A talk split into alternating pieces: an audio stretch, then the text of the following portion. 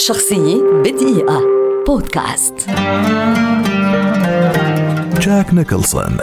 ممثل مخرج ومنتج أمريكي شهير ولد عام 1937 ويعد واحدا من أعظم الممثلين على الإطلاق في تاريخ السينما العالمية. قدم جاك نيكلسون أول فيلم له عام 1958 بعنوان Cry Baby Killer ليظهر بعد ذلك في أدوار صغيرة في عدد من الأفلام البسيطة إلى أن لفت الأنظار في فيلم Easy Rider الذي رشح من خلاله لجائزة الأوسكار لأفضل ممثل الممثل المساعد. ثم تألق في فيلم 5 Easy Pieces ورشح للأوسكار من جديد عن فئة أفضل ممثل رئيسي هذه المرة. وسجل أداءه التالي الممتاز في فيلم الكوميديا السوداء The Last Detail عام 1973 الذي ترشح عنه لجائزة الأوسكار لأفضل ممثل في دور رئيسي أيضا.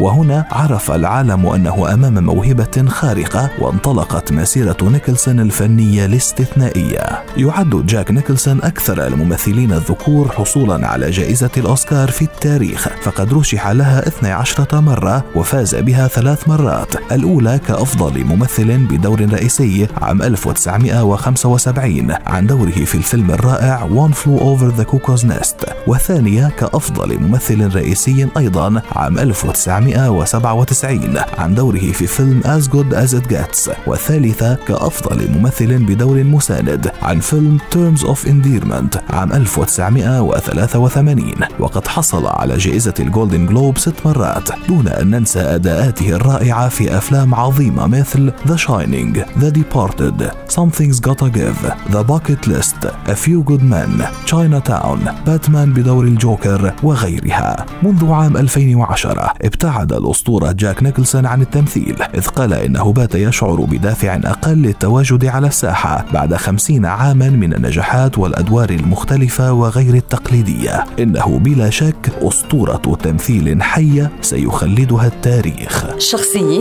بدقيقة. بودكاست.